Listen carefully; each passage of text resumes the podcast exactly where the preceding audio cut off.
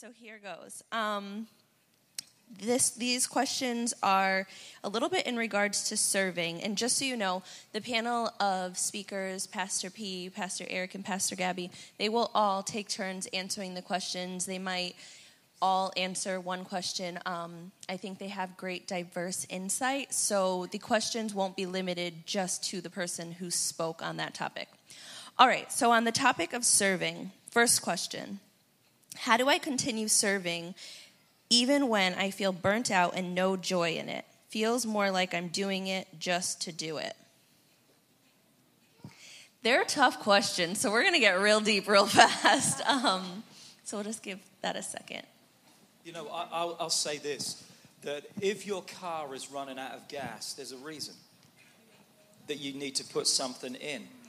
And that's the important thing is just because you're serving doesn't mean you've got to give out and give out and give out. You've still got to get in.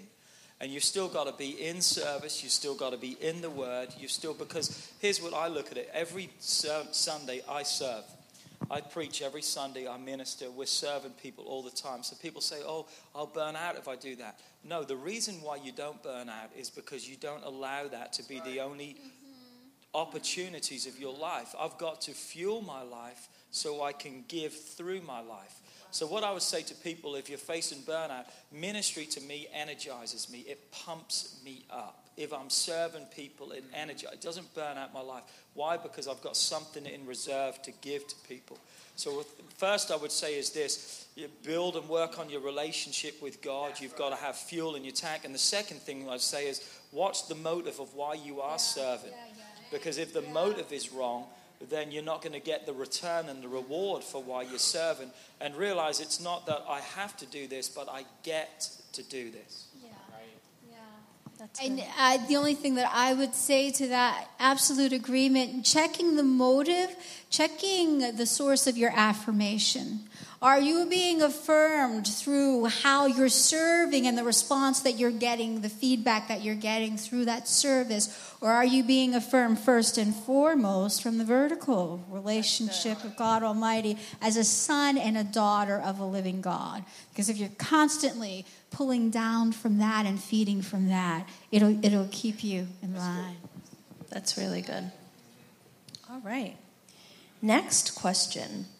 Where and when do you draw the line with others in ministry between giving grace and holding people accountable to a standard?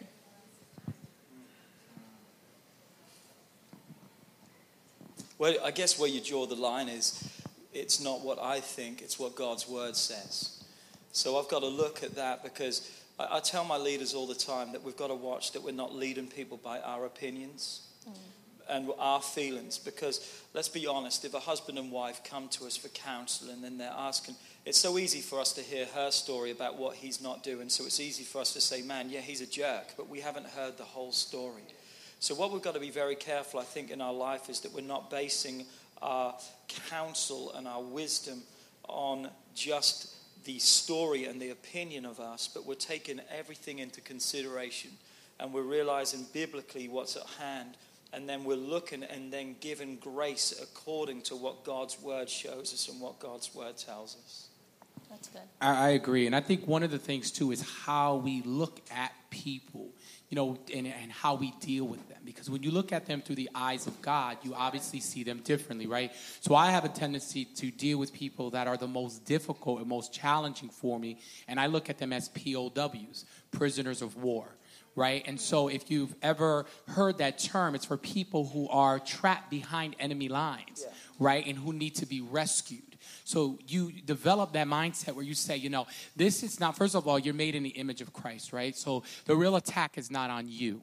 You know, and if we don't personalize those things and we really look at people in their vulnerable state, look at them through the eyes of Christ, we also, we're not, we're looking beyond, we're seeing the need, right? Because usually there's an outward expression of an inward struggle. So when you're dealing with people who have inward struggles, those things will show up right? And so when you begin to deal with people at their need, you begin to deal with them more sensitively. And when you look at them as a prisoner of war and you are sitting at the feet of the master, you begin to develop battle tactics to be able to then receive instruction to go in and rescue them from enemy lines. So that's very important, I think, when you're dealing with people, you deal with them on that level to say, I look at you through the eyes of Christ. And because I do, I understand what's here. This is not a battle against flesh and blood, but it's a battle against principalities. And because it is, grace was given to me, I will extend grace, right? Because you can't give what you don't have, right? And if you've received grace, then grace has to be extended. And always look at people when you deal with them and look at them and see their need and, as opposed to what it is that's going on. Because when you look at people in the need, you begin to see what's going on on the inside and what's bubbling over and what needs to be addressed. Amen. And real quick, the only thing I would add to any of these excellent answers is, is that it's not our standard; it's His standard. It is the Word of God. So, and um, the grace given to us, we none of us deserve the grace that was poured out upon our lives, but uh, thank God He had grace and mercy on us. Amen. I want to take that question just one step further. I don't have an index card for my question, but what would you say to the person? Because that obviously came from someone who might be in like a leadership position over individuals who they need to hold accountable to a standard.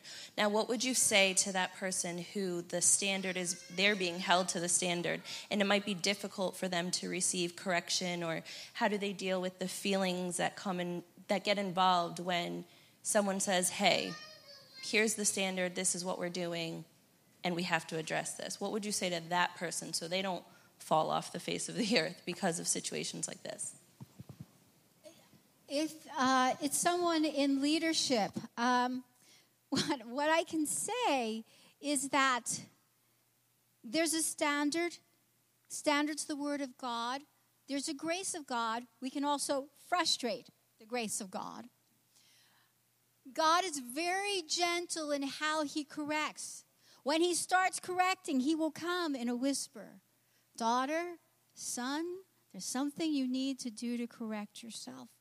If you are in leadership, He holds us to a higher standard. Your sin will eventually find you out. I believe that the Holy Spirit comes gently at first to correct. He knocks on you, talks to you privately in prayer about it, and then He gives you little gentle hints and as you're going along and stuff, you may hear a word of correction come from the pulpit or come from the friend. They don't even know that they're talking to you because they don't know the situation.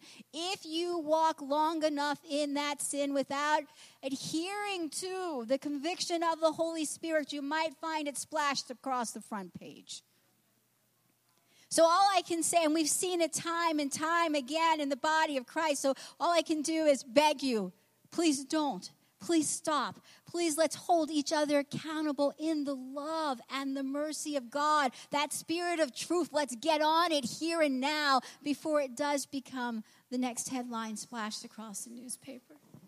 You know, in Thessalonians, it talks about coming and speaking, First Thessalonians, and, and encouraging and also telling. Sometimes it, it's difficult because we're in that position where you can't tell someone what their itching ear wants to hear, but you need to speak the truth. And I always say to our congregation, the reality is this you know, you can ignore the elephant in the room, but the elephant will not be ignored.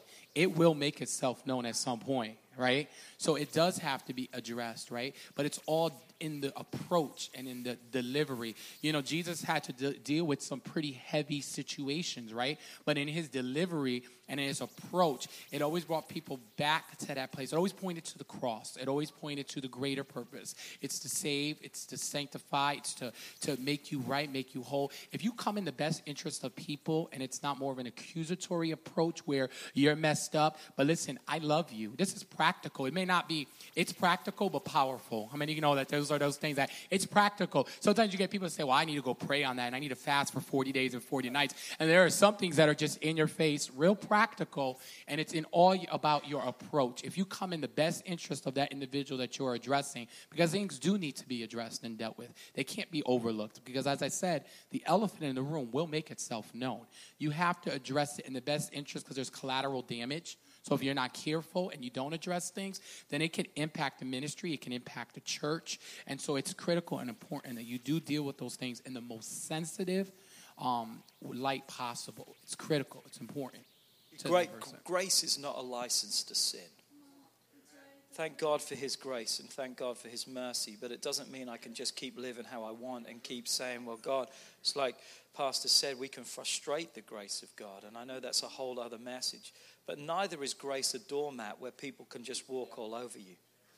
When you set the standards, if people don't want to adhere to those standards, you can't force them in those, but you can hold them accountable to those.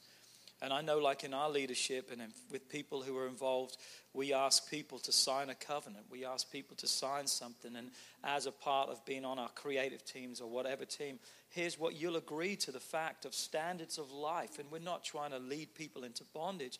Those things that we're itemizing down are what we believe is Christ like behavior for a child of God.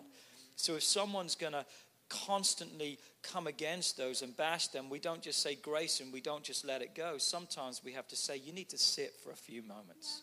You need to just sit down and just realize the privilege it is to serve. But in that time, they're not off the team. Come on, you think about it in the in thoughts of a sports analogy. If someone's injured, they don't put them off the team. That just means they're not on the roster to play the game. They're still on the team. They're still in the, they're still in the meetings. They're still in the huddle. They're still in the locker room. They're just not on the, they're, they're not on the field. They're on the sideline. They may have to be sent away sometimes to get special help, but they're still part of a team. So we don't just cut people off and drop them. We still try and speak into their life. But there is a time that if people are not going to, then there is a time sometimes we have to say, we've drawn the line.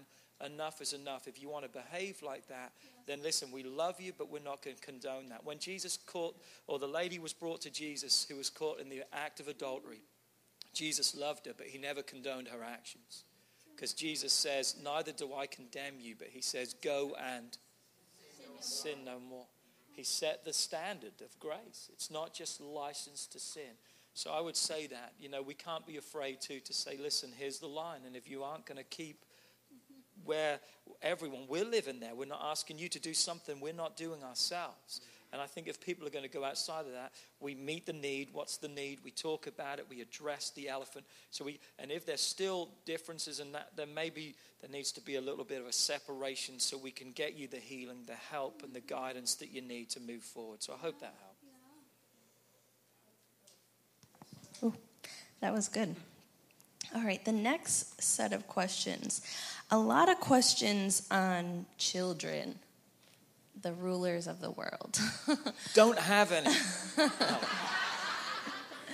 um, one of the first, a big question that, a reoccurring question, I should say, is how do you deal with children after divorce in respects to a child that might be spending time in a, a household that doesn't is not Christian, that does not go to church, or dealing just with a child that spends either half their time or the majority of their time in a household that is not serving the Lord. How do you deal with that?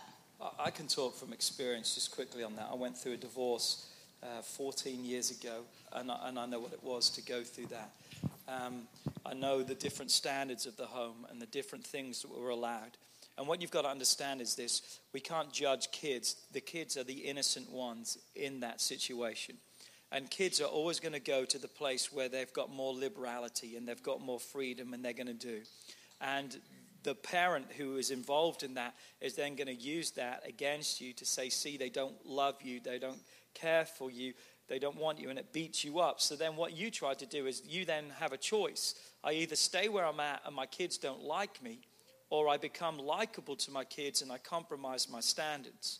And I realized in my life I had to come to a place where it wasn't a case whether my kids liked me or not. I had to live by a standard. And even when my kids didn't want to come to me at times, I had to turn around and say, listen, court ordered, they're going to be with me. Now, I didn't make it a prison camp, but they knew the standards and the, the rules of what was going to be because I didn't want to change that just to try. And what I found is it was tough for a while, but now what happens is this my kids love me. My kids want to be around me now. They appreciate and they realize that dad even have an opportunity to speak against mom. He never said a bad word. He never cut down to try and make himself look good. He just kept being consistent in who he was. And then, as a result of that, now they see now the error. And thank God my ex-wife and situations are different now and she's in church and everything's going and thank god god healed all that and healed the relationship that we have and just everything. But god did that because i believe that i said no this is the standard. I'm going to live by god's word. Because i'm telling you right now if you hear nothing else from anything today if you think you're going to make yourself look good by putting down the other parent shame on you because your kids are going to disrespect you. They're not going to love you. And when they realize the situation, they're going to realize you're the fool and not the other person's the fool. You be the bigger person in every situation. So, yes, it's tough. It's tough when you're releasing them into environments and you don't know where they're at and you don't know what they're doing. But you do know what you can do in those times. You can pray for them and you can be that constant support and that anchor and that place where they can come through. And I just know in my experience that my ex wife, after all the trouble that we had gone through, one day picked up the phone and said, Listen, I want to do whatever you want to do for our kids. You tell me because I realize our kids are teenagers now. They're getting out of control. They need your stability. They need your guidance. You tell me what, and I'll apply those rules in my house. Think about what would happen if I had compromised. Who could she have picked up the phone and called? Because I would have been in the same level as her. So again, it's tough, but we're not. Here's what I'll say, and then I'll let them answer. Don't govern and make decisions on your life of where you're at. Make decisions for your life and your family of where you want to be. You may not be there right now, but I'm making decisions where I want to be. And that's what you've got to constantly think in your life.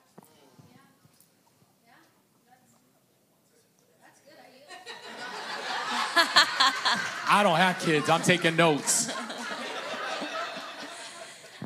to just piggyback on that a little bit, um, what do you do when you have older children who choose not to to serve the Lord? They no longer live with you because of those choices, the lifestyle they choose. And now that child is in need of a home, in need of a place to go, but still chooses to do what they want to do and they don't want to serve the Lord. What advice would you give to a parent who's saying, Where do I draw the line between holding them accountable and trying to push them down the right path, but also not forcing their hand. Let me share again, um, just to be transparent. Just to be transparent with you all, um, three weeks ago, one of our children did exactly what you said. Um, these last three weeks have been the hardest weeks of Kelly and I's lives. We are brokenhearted. We are devastated. Our 20 year old daughter says, I don't like your rules. I want to leave. I'm tired of everything and walked out of our home. Our other younger children, brokenhearted, why didn't you stop her? They don't understand. It's like a death in our family. And um,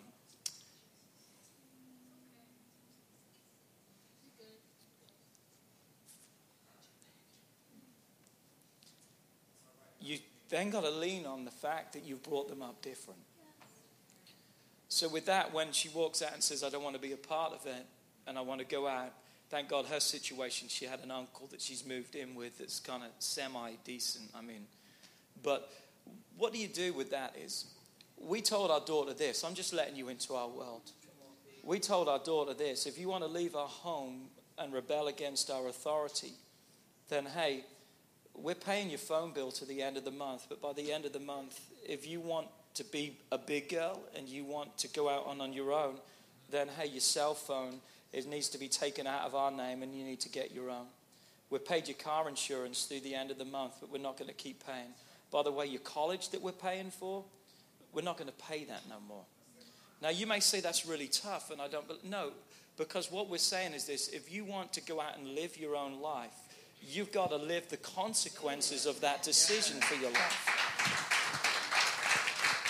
Because we told her, if you want to stay here, we'll keep paying your college, we'll keep paying your insurance, we'll keep paying your cell phone, we'll do everything. We, we don't charge you to stay in the house, the groceries. We'll take care. If you want to be here, we'll take care of you. But if you're saying you don't want to be a part of our lives, then we're doing you a disservice by, what should I say, financing a lifestyle and a way that we don't agree with. And so we've told her, you're always welcome back in this house anytime that you want. You can come here anytime. You can come and eat with us. You can come here anytime you want. But the only way that you're going to step back through those doors and move back into this house is only, again, by the rules of this house and what we stand for. And anything outside of that, we're not going to open our doors and just let you come back. And I'm telling you, that's one of the toughest things that we've ever had to do and still doing. But we made a standard and said, as for us and our house, we're going to serve God. And we're going to be what God wants us to do. And, and, and, you know, she's gone and told everyone. She's gone and told everyone that we've forsaken her, that we've turned our back on her, which is not true and she's been upset with her brothers and sisters because they don't want to talk to her, the little ones, because they don't understand how to fix the emotions of it all. And they, they just don't like her because of what she's done. And they've blamed her, well, why are you pushing me out of my life? And we've told the little kids, no, you're not pushing her out of your life. She chose to walk out of our lives. We still love her, we're still here, we're going to embrace you. But listen, we're not going to condone the decisions that you make. Here's the standards. We're going to pray for you. And when you're welcome to live by those already, then you're welcome to come back to Father's house. Come on. The prodigal son, he rejected the Father's house and he went. Listen, the Father didn't go looking for his son. The father looked every day for his son, but he didn't go to try and rescue him from where he was at. He stood in his place and he prayed for him and trusted. Why? Because if the prodigal son had not come to his senses, he would have never been able to come home. And if he would have come home, he would have come home not ready to receive Father's house. So we have to pray and constantly watch and have the door and everything, but yet we've got to guard our hearts and say, no, this is the standard. And it's tough. It's tough to say that to your kids. Because what if we said, okay, your curfew can be this and this and this? No, we're compromising what we believe. I don't think there's anything wrong with having a curfew at midnight for young people today. Look at me all you want. There's nothing to do after that. Well, all my friends are out there. Yeah, because their parents don't care about them. And I'm not judging other parents. I'm just, just laying it out. And I know I've taken too long, but I'm talking again from experience here. It's not an easy decision, but it's a decision that I need God's back. I need God's help. I need God's support. And if I stand on God's side, I'm going to get his backing and I'm going to get his help. And God gave me a promise and Kelly a promise that God was going to take care of our kids. And so when people now are aware of this and social media and everything, it's just been a big deal because everyone knows the business and everything. We just look at people and say, Our daughter's just working on her testimony right now because she's going to be back.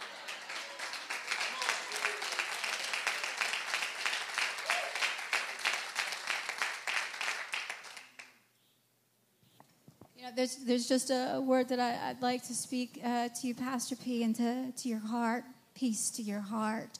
I would have gone exactly there with the prodigal. That father released in love. That father bore the pain of that child going out and, and um, experiencing the consequences. But that father released in love, in faith, making a way for that child to come home and be healed. And I had the, the privilege of working with uh, very closely on a leadership team with a pastor from Bogota, Colombia. The ministry has probably led millions, millions now to the Lord. And when God was raising him up, there were 31 in his family. And he used to pray for those 31 every day and try to hold on to every single one because they were not yet in the kingdom. And God came to him and spoke very clearly. He says, Son, at this point, you need to release them. I have heard your prayers. I have heard everyone. I have them guarded right here. The seeds that have been deposited in your daughter's heart and in her life will bear fruit. She is just working on her testimony, but the very word of God is living on the inside of her. Those words will come to bear. She is working on her testimony, but when she comes back, oh glory, come on, when the prodigal came back home, there was an instant promotion. And your love is paving the way for the instant promotion. She's moving closer to her destiny, not farther away, sir. She's moving close.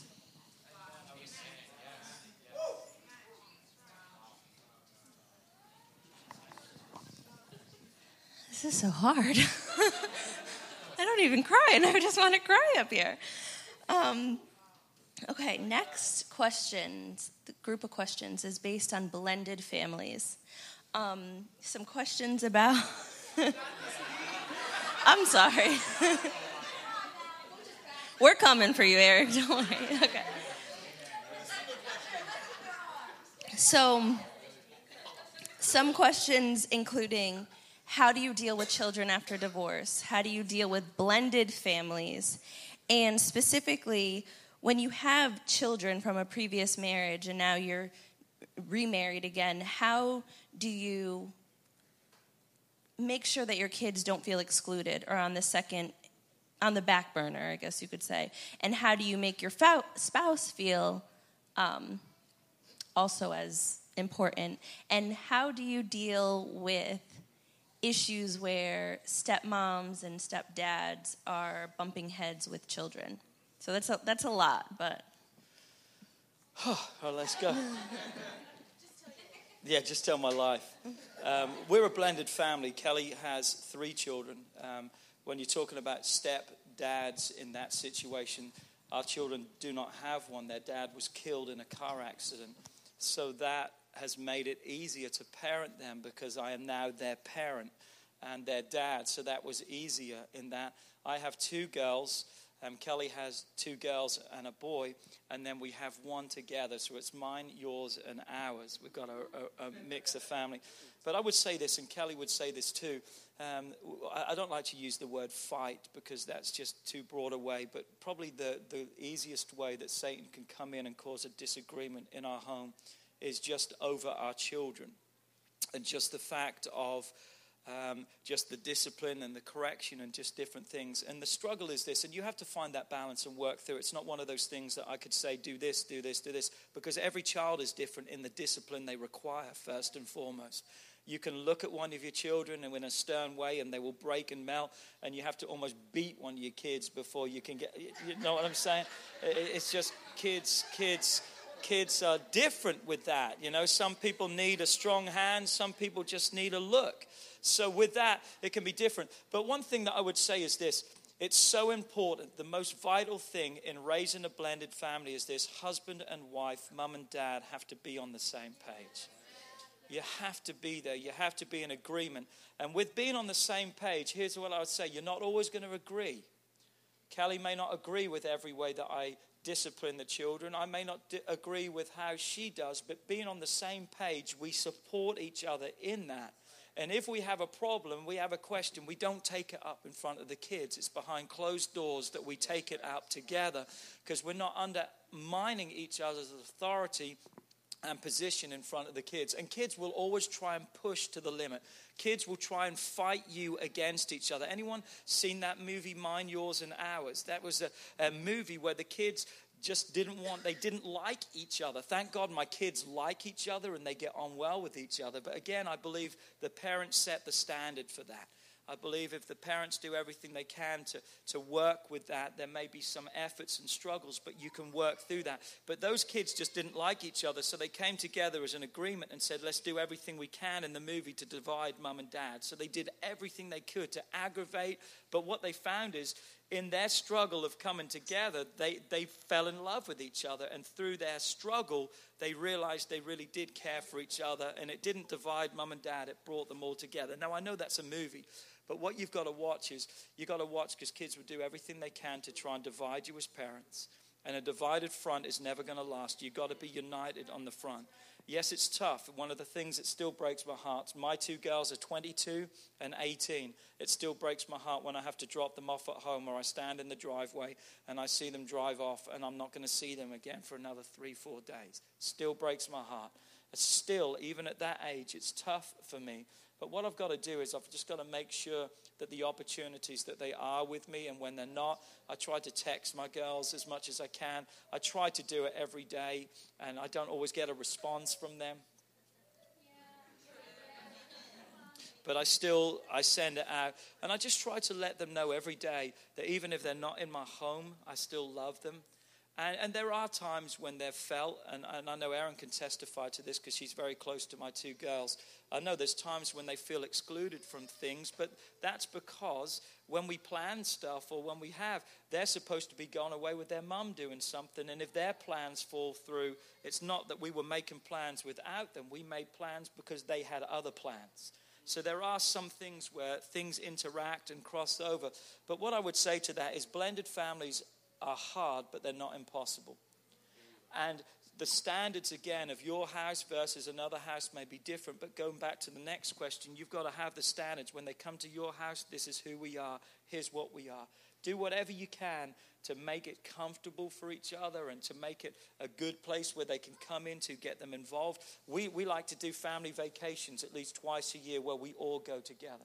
We went away for the summer and we went to Georgia and we, we had a good few days all together. We went whitewater rafting. We did things just to build team spirit and just to rally together and, and just things like that. Um, we went to Disney last summer and just took them all and we just had a blast with that. So we tried to create an environment where we can get them all alone and just really invest and make memories together that can really help them. But step parents, step things, they can be trouble too. But again, that's why you've got to push your feelings aside and you've got to sit down with whoever those parents are and say, listen, this is not a time for us to fight against each other. We're destroying our kids. So, how can we too be united outside of this home and what can we agree with and what we can do just to see the blessing of our children? So, I hope that helps. And again, please, if you, those of you who do have this, and if I can help in any way, um, please, uh, Felipe, different ones, I'll give you my email address. I would love just to talk with you, my phone number, whatever, and we could just chat and hang out, and I can steer you in any way I can possible because, um, you know, being through this gives you a greater compassion for people who are going through it.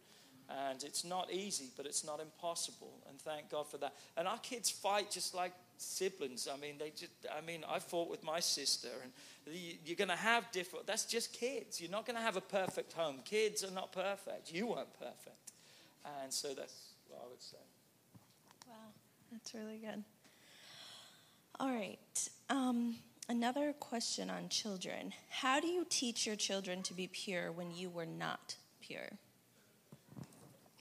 How do I preach the word of God when I've failed in it in so many areas? Show me one thing in God's word that I can preach that I haven't sinned and fallen in. And that's the truth of our lives. We can look and say, you know what? Learn by the examples of my life. And I think that we shouldn't have shame in our testimony. We should use our testimony and say, listen, I made the wrong decisions and wrong choices. But you don't have to go down that. You don't shy away from it. You're not ashamed of it. You use it to say, I've been there. I know exactly the pressures. I know the struggles, and I fell victim to it. But you don't have to. So don't ever be ashamed of that. Use that as a tool to say, hey, you can be pure. Kelly and I, just quickly, when we got married, we had been married before, both of us. Okay? When we got married before, or when we got married, we stood at the altar and gave our hearts and gave ourselves to each other as virgins to each other. We committed to the fact, and it would have been so easy for us. We've got kids, we've been married just to have an intimate relationship. No. And the reason why we did that, not just because we wanted to honor God with that, but the reason we did that was because we could sit down with our kids and say, when we got married, we were sexually pure. And in a world where people are saying you can't be pure, by our example, look, you can do it too. So, again, that's kind of twofold that through your purity now, you can be an example to them, but through your failures and your mistakes, you can still show them that's not the way that you can go. And now you're talking from firsthand experience because you know what it was to have those things and to be a part of those and not to do those kind of things.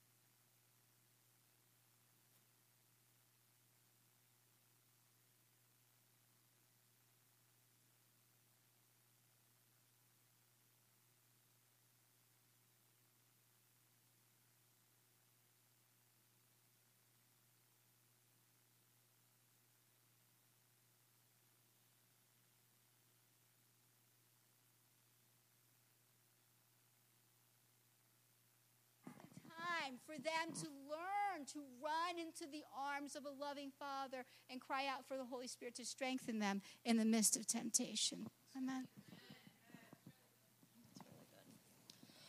All right, some questions on households. I think that's my daughter. um, how do you, it is, how do you continue being the head of a household when your spouse does not respect you?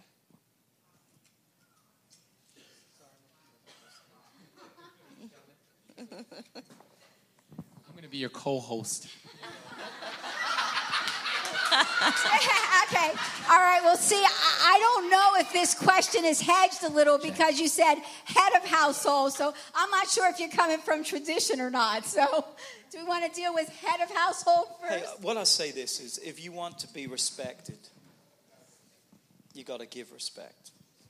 And giving respect is tough when someone that you need to give it to doesn't almost deserve it.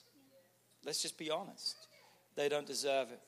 One of the greatest things that we learned in a marriage course that we did, Love and Respect, was this I give to them not what they what deserve, but what they need. So all you can do is you can't force someone to respect you. You can't be a Hitler in your home.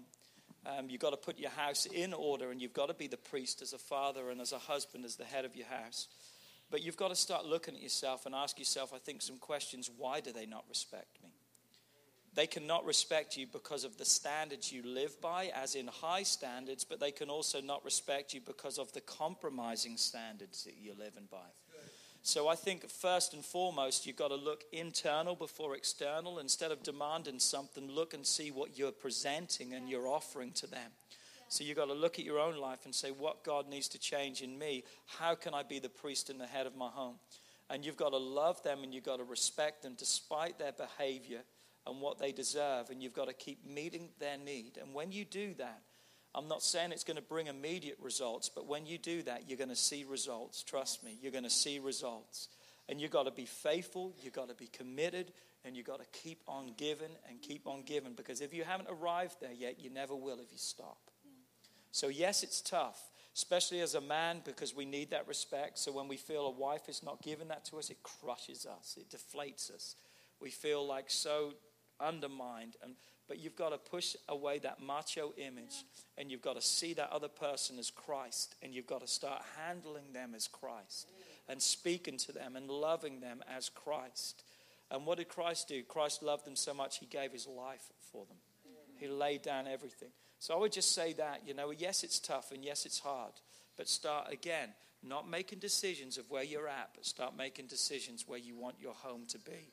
And if you would do that, you're going to start earning respect. You're going to start getting respect. And if they choose not to respect you, let it be because you haven't done everything within your power to be the man and the priest and the father that you need to be in your home. Amen. Amen. And and for the wife on that side, if you're not being loved in the way that you believe Christ would love the church or Christ would love you, you've got to when there is a work in process, a sanctification work in process in your home. You need to partner with the Holy Spirit like no one's business. First, the Spirit of truth, taking any log out of your own eye before you go to the speck in your brother's. But when there is, and there are legitimate offenses that happen all the time, the thing that I'm reminded of the most, and I'm not, see, I'm not advocating in any way spousal abuse or anything else, but Smith Wigglesworth, do most of you, do, have you heard of him? His story touches my heart like no one's business. His wife was saved first. His wife loved him and served him. She cooked for him all the time. But there was an evangelist in town, and so, and I hope I'm not messing up this story. It's been so long since I've heard it. But there was an evangelist in town, and she wanted to go and hear and receive. And so this this happened for a couple of nights. She would prepare his dinner. Honey, do you want to go? No, no, no, no, no. It got to the end of it, and Smith said, "If you walk out of this house tonight, I do not want you to go. If you walk out of this house tonight, I will not let you back in this house." She prayed about it and she said, I am going to obey my conscience before the Lord and I'm going to go.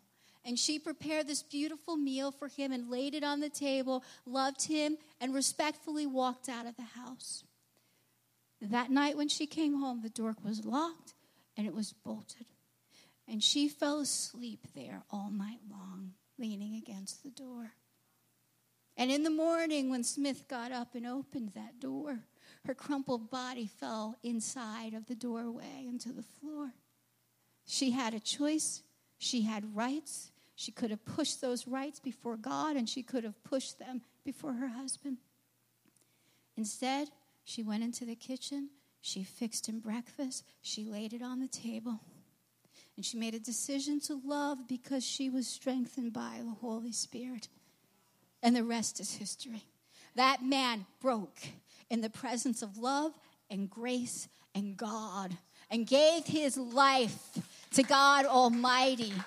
And then thousands and thousands and thousands were saved and healed. So sometimes we have a choice and you need to partner with the Holy Spirit. Do I, do I go and fight for my right and what I deserve? If we got what we deserve, none of us would be here. But we gotta, we gotta work with the Holy Spirit. Lord, I'm angry. I'm mad. It was wrong. Help me right here. Help me to fight. I always talk about fight for the God response. Don't put your response out there first, but wait a minute and say, God, is there another response that is coming up within me now that might be more honoring, that might yield more fruit in the lives of those whom we really, because we're really talking about people whom we love with all of our hearts, even through the difficulty.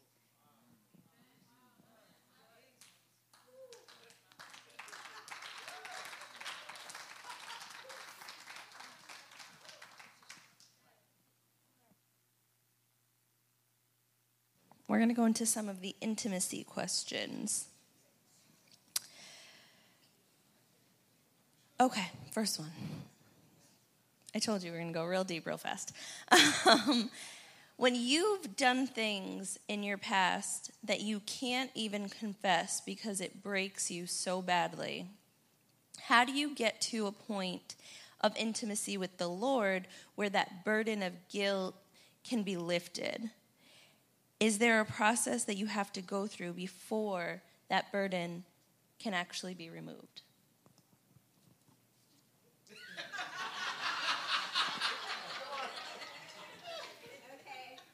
Yeah, I'd say that burden again is the spirit of truth, man. There's nothing that you can say that he hasn't heard over and over again. And guess what? He already knows. Yes, he, he already knows.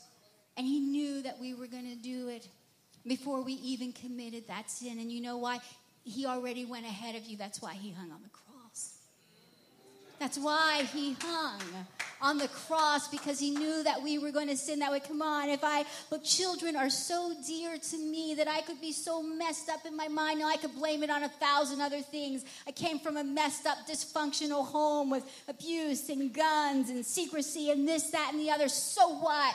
I made the decision ultimately to have a child aborted. So, yeah, I could sit there and say, God, I could blame this on somebody else. And for all the reasons and excuses, I signed my name on the line. But the bottom line is, I stand before God as the one responsible, as the victim, and the one who perpetrated a crime.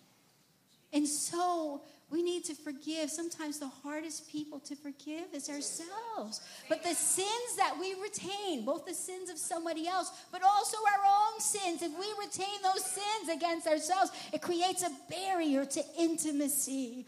And the Lord wants to get his cross right in there and break that barrier to like, your best friend is getting it out of your mouth if you can't do it before god and yourself in the holy spirit right then and there find a trusted friend, a pastor, someone that's saying, I need to receive, I need you to receive my confession. Have them seal it.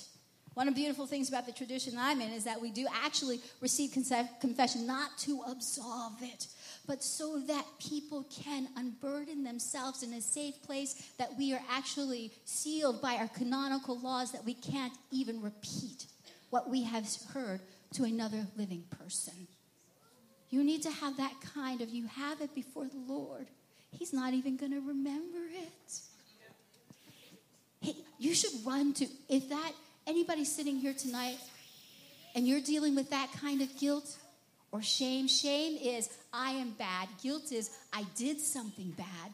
Both God wants to deal with. I would say when you leave from here, run into the presence of God. I don't care if you go to the beach, I don't care if you go to a closet, I don't care. Run to Him and say, God, I just want to burn this. I want to confess. Meet me at your cross. Let's get rid of this so that you can take hold of that for which Christ Jesus took hold of you, and that's life and life abundantly, not death. Not death. Let him separate that death off of you. You know, I want to add to that. I, I think that, um, you know, one of the most beautiful things when you think of forgiveness and redemption and reinstatement and God calling was Peter when he had rejected Jesus. And one of the most beautiful pictures you get is that even after all of this had transpired and he had rejected and he went back to his old occupation, he went back to what he knew. How many times when we feel like failures, we go back to the thing that once made us so comfortable, right? When we make mistakes. And he went back to what his trade was, and that was fishing. But I love it because there was Jesus on the shore and he prepared a fire for him.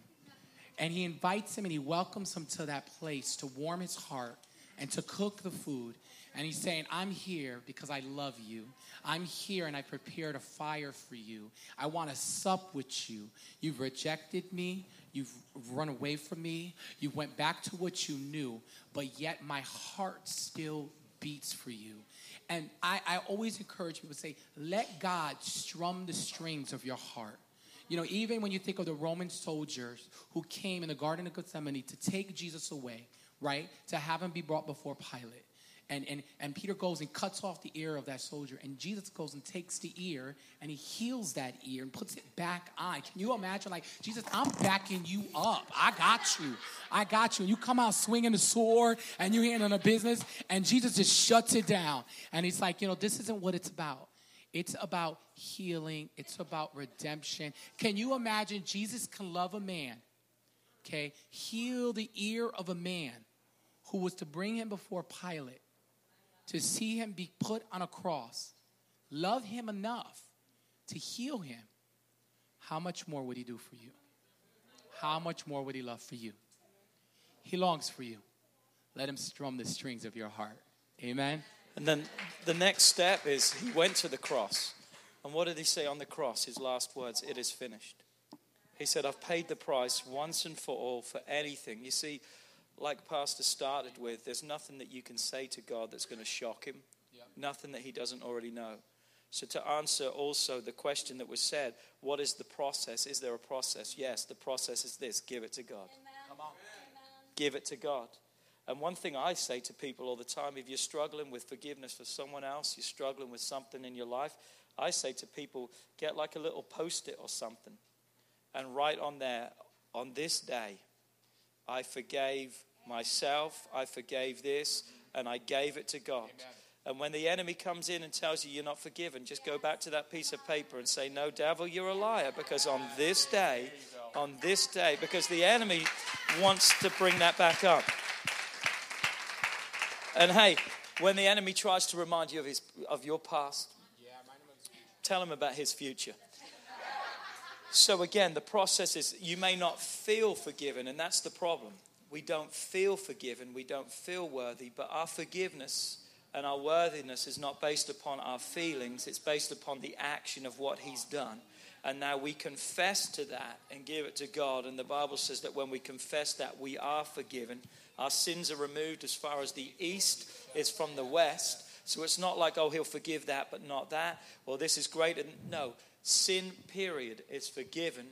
We've now just got to learn to live in that forgiveness because we're not like God. We don't forget those things. We remember those things, but we've got to remember them in a different light. Not now as a bondage, but as a test that we're now using as a testimony. Amen. Amen. let me just add this to that because uh, Pastor P just brought up a very good point. Emotions are not necessarily um, grounded in reality. Okay, so we have got to allow the Word of God to be the truth and the reality. If you go to a movie and it's a sob, or right, you know, this this sad story, somebody, little girl has has passed away, or this is how we're sitting there just bawling our eyes out at fiction, yeah. but our emotions are engaged, but it's not real. So we have got to stop being informed by our emotions. Now, they can be useful in the hands of God, I'm sorry, I have one more thing I want to just but they're not that. necessarily the truth. Amen.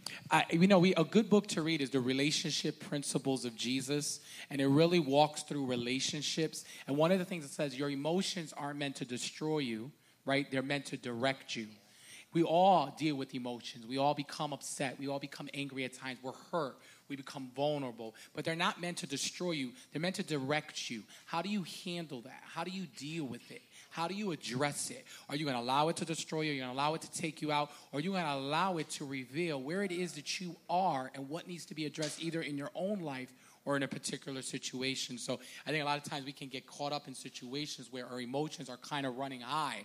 And when we're dealing with them, we deal with them in our emotions and really don't take a step back and say, all right, God, you know what? Direct me on how to handle this because emotions are going to come and they're going to go. But you got to pray on how to, those emotions are to be directed. How are you going to handle it? Amen. I'm going to do one last question just because I feel like you should announce the last question. And I didn't do that for the last one.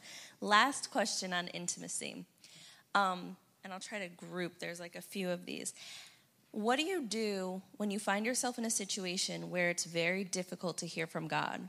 Whether it be dealing with, do I end this relationship or not? Or you have a specific prayer petition before the Lord and you hear nothing to the point where it starts to make you question not only the relationship with the person or the situation, but it makes you question your relationship with God.